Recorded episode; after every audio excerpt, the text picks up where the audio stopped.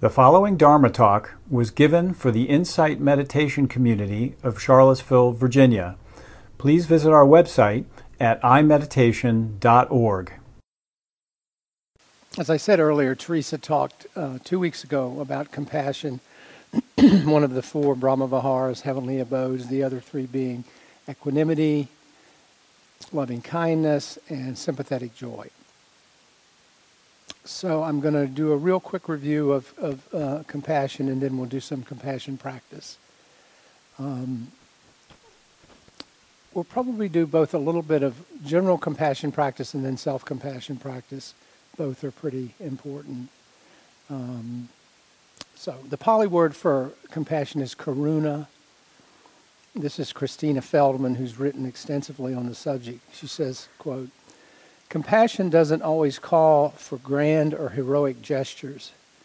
It asks you to find in your heart the simple but profound willingness to be present with a commitment to end sorrow and contribute to the well being and ease of all beings. A word of kindness, a loving touch, a patient presence, a willingness to step beyond your fears and reactions are all gestures of compassion that can transform a moment of fear or pain. Aligning yourself with the path of understanding and compassion, you are learning to listen to the cries of the world. End quote. So it really grows out of our own suffering. and also grows out of having to deal with tragedy, loss, suffering, pain, whether our own or that of others. It's often described as a quivering of the heart in response to suffering I love that uh, definition.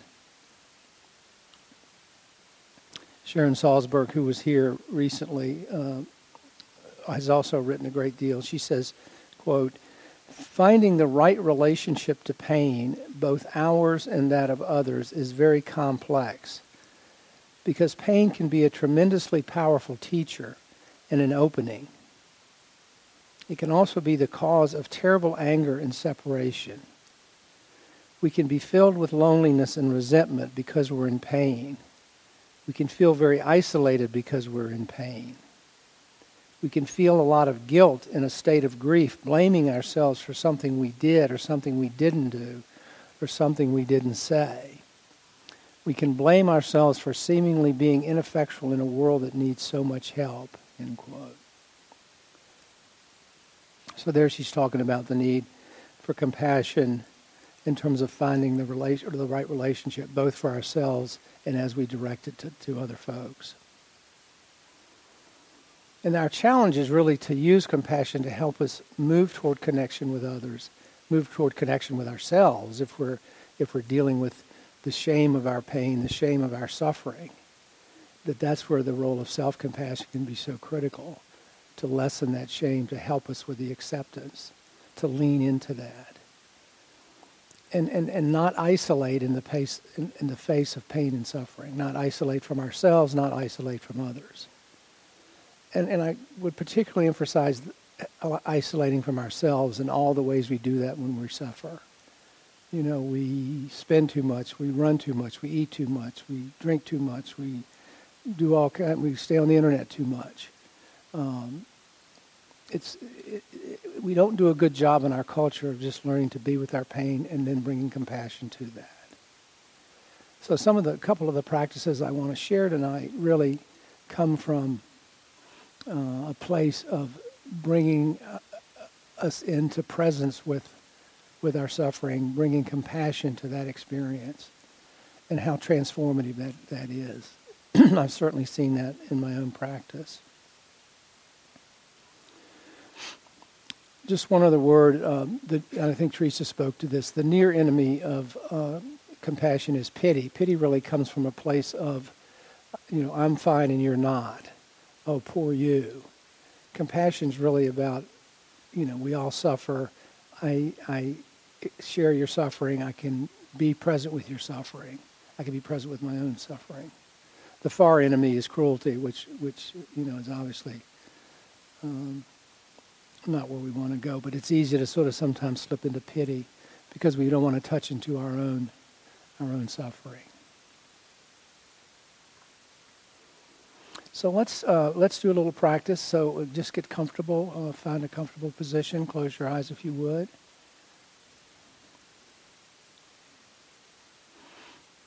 And just settle into your breathing. Feel your body. Just feel the life within you.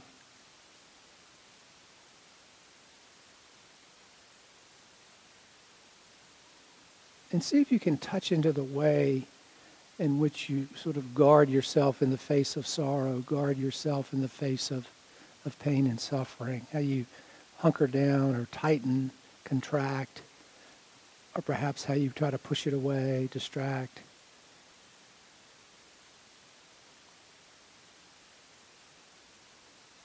And see if you can release around that. Just let go just let go of the contraction, let go of the pushing away. Feel some of that suffering. This that that pain which we all experience.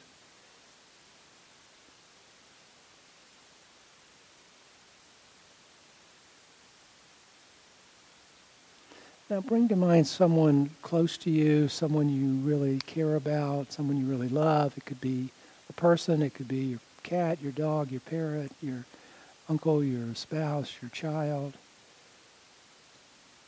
And just allow yourself to feel that natural caring, that natural love that you have for them, how you hold them in your heart.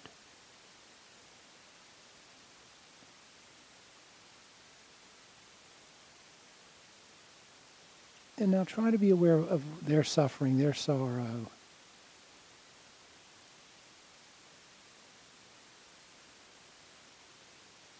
Imagine opening your heart to them, to extend comfort to them, to meet their pain with compassion.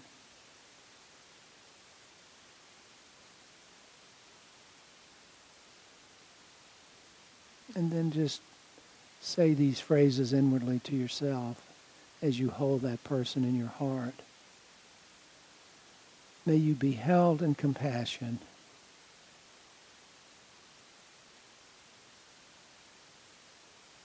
May you be held in compassion.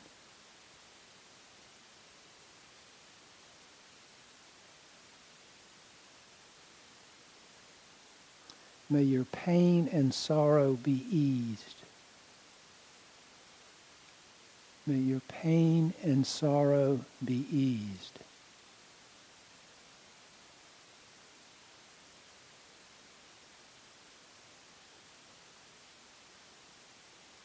May your heart be at peace. May your heart be at peace.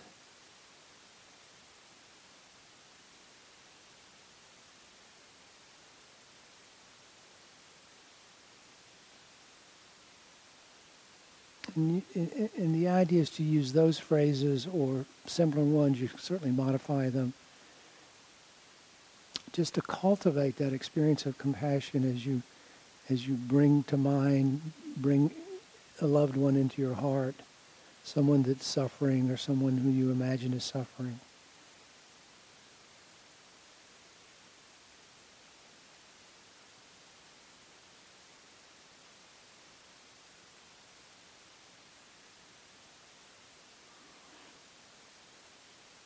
And just make, you can make this part of your daily practice. Uh, you can use it whenever you encounter suffering.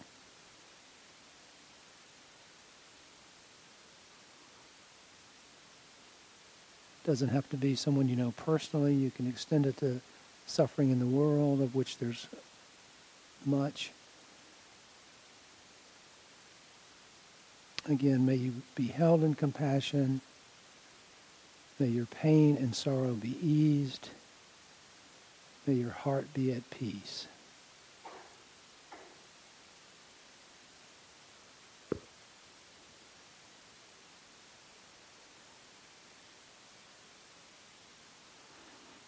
Now let's turn that compassion on ourselves. Let's acknowledge our own sorrows, our individual sorrows.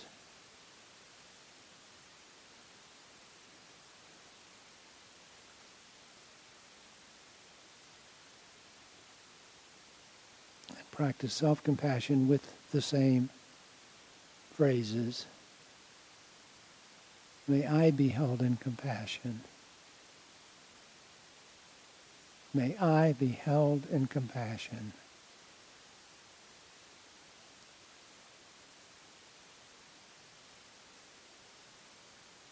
May my pain and sorrow be eased.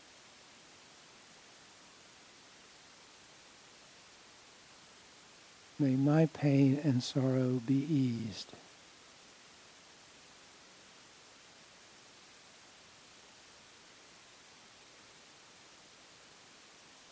May I be at peace.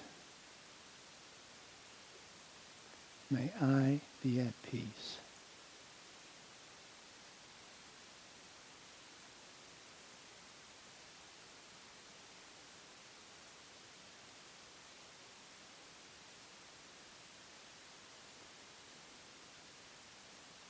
So this practice, we can direct it inwardly to ourselves. We can direct it outwardly, you know, to our friends, to our family, to neighbors, community, uh, to all sentient beings.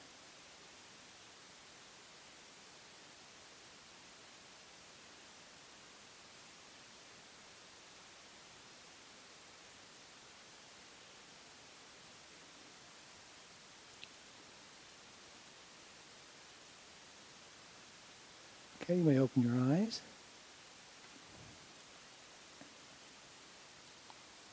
And, and the beauty of compassion practice, I mean, one of the many, I think, is the sense of connection that it fosters between us because it acknowledges, as I said a little while ago, uh, the commonality of suffering, that, that, it's part of life, it's part of the deal. Uh, we all suffer loss, we all suffer disappointment, pain, hurt. And when I can acknowledge yours, you can acknowledge mine. That's a real moment of connect- connectedness that can be very powerful. I think of the Brahma Viharas, it's really, to my mind, the, the practice which most fosters that, that interconnectedness, that sense of, of being, uh, being together. This is uh, more from Christina Feldman. She says, quote, one is to see compassion as the outcome of a path that can be cultivated and developed. You do not in reality conv- cultivate compassion, but you can cultivate through investigation the qualities that incline your heart toward compassion. You can learn to attend to the moments when you close and contract in the face of suffering, anger, fear, or alienation. In those moments, you are asked to question what difference empathy, forgiveness, patience, and tolerance would make. You cultivate your commitment to turn toward your responses of aversion, anger, or intolerance. With mindfulness and investigation, you find in your heart the generosity and understanding that allow you to open rather than close.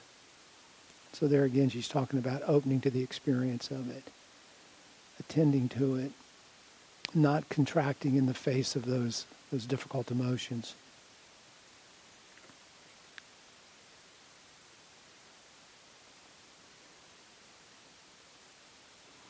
So she has she offers similar practices um, of the ones we just did, um, where she uses a series of phrases which we'll practice in a moment. Um, but again, the idea is to make a conscious effort to bring this experience to mind, bring it into the body, uh, allow ourselves to feel it, allow ourselves to open to it, to not close off to the pain and suffering that we experience or uh, inwardly or that we experience in others. It's just such a central part of, I think, of the Dharma, of the path. Um, it's hard to imagine anything more central or anything more important in terms of cultivating um, the qualities of the path. So let's just for a few minutes again close our eyes and um, find a comfortable position, and we'll. Uh,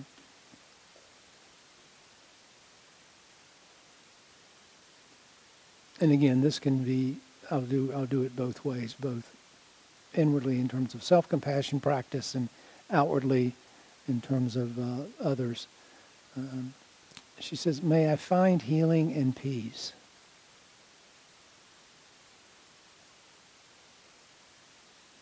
May I find healing and peace.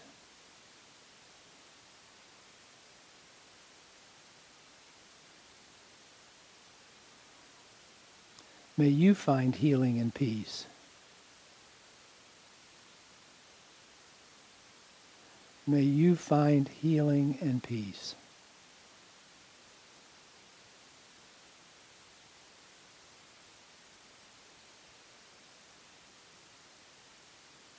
And she suggests that we sense the countless beings in the world, she says, who in this moment have their own measure of anguish, their own longing for peace and healing.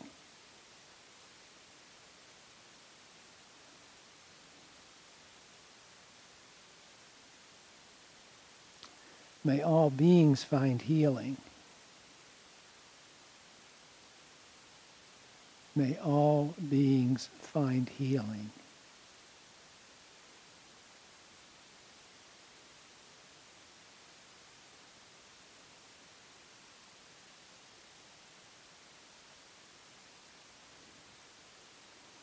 May all beings find peace.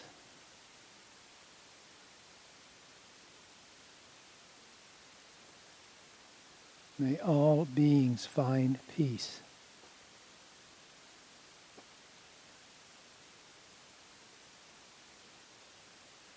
May all beings be held in compassion.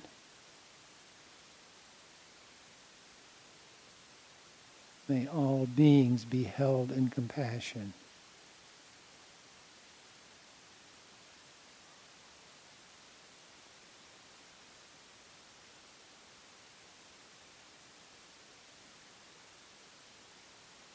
She says, allow yourself to sense the countless beings in the world who are ill or dying, who are grieving, who are lonely and estranged. Embrace in your attention those who are imprisoned and those who imprison, those who are caught in the terrors of war and violence, and those who war and inflict violence. Without reservation, enfold all beings in a heart of compassion without reservation, enfold all beings in a heart of compassion.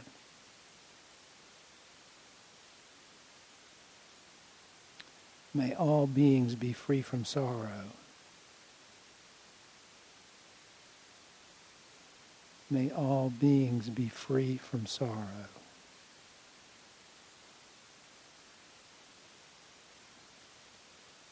May all beings be free from suffering.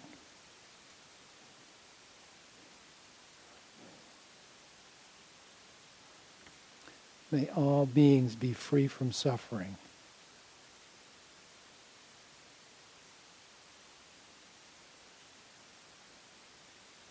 May all beings be free.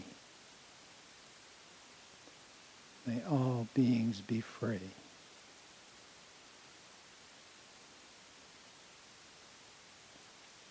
Let your heart fill with the compassion possible for all of us the compassion that listens deeply to the cries of the world.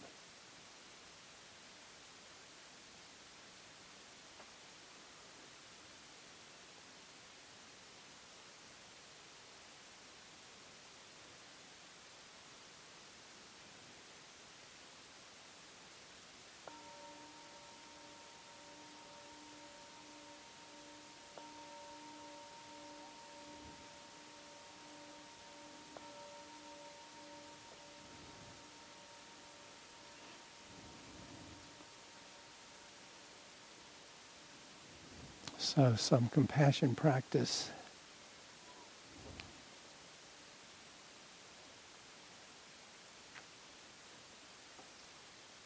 To include in your regular practice or to have available uh, when you encounter suffering in yourself or in others.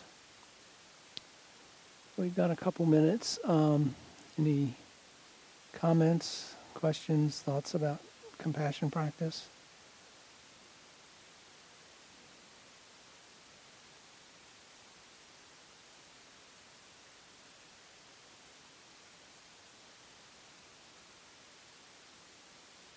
Linda?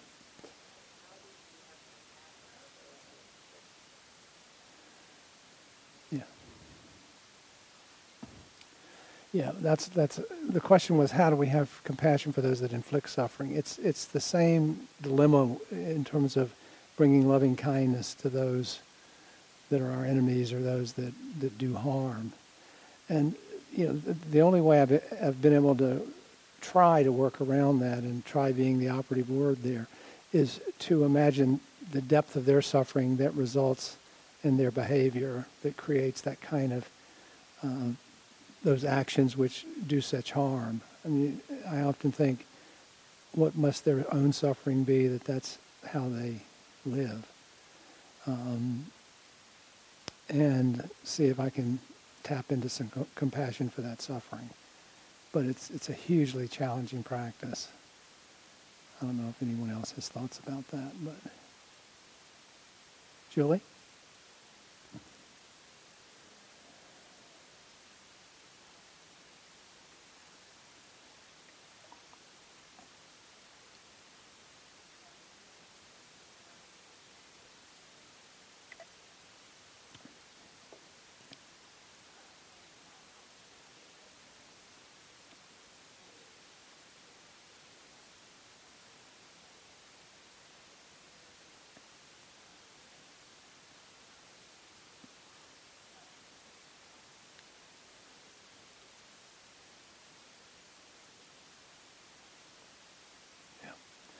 Could everyone hear Julie?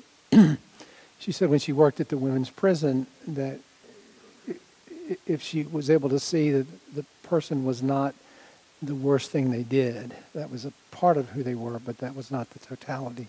I hope I'm paraphrasing that accurately. The totality of who they were.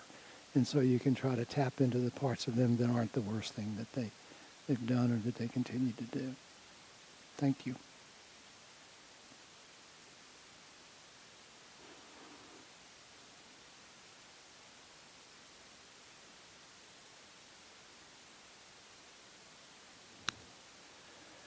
Okay. Let me leave you with a little bit of humor that I saw someone sent me today. It's a picture of the um, royal couple with their new baby in arm coming out of the hospital. This is from The Onion, so that'll uh, warn you. And the caption was, um, raccoon crushed by trash truck hit the jackpot with reincarnation.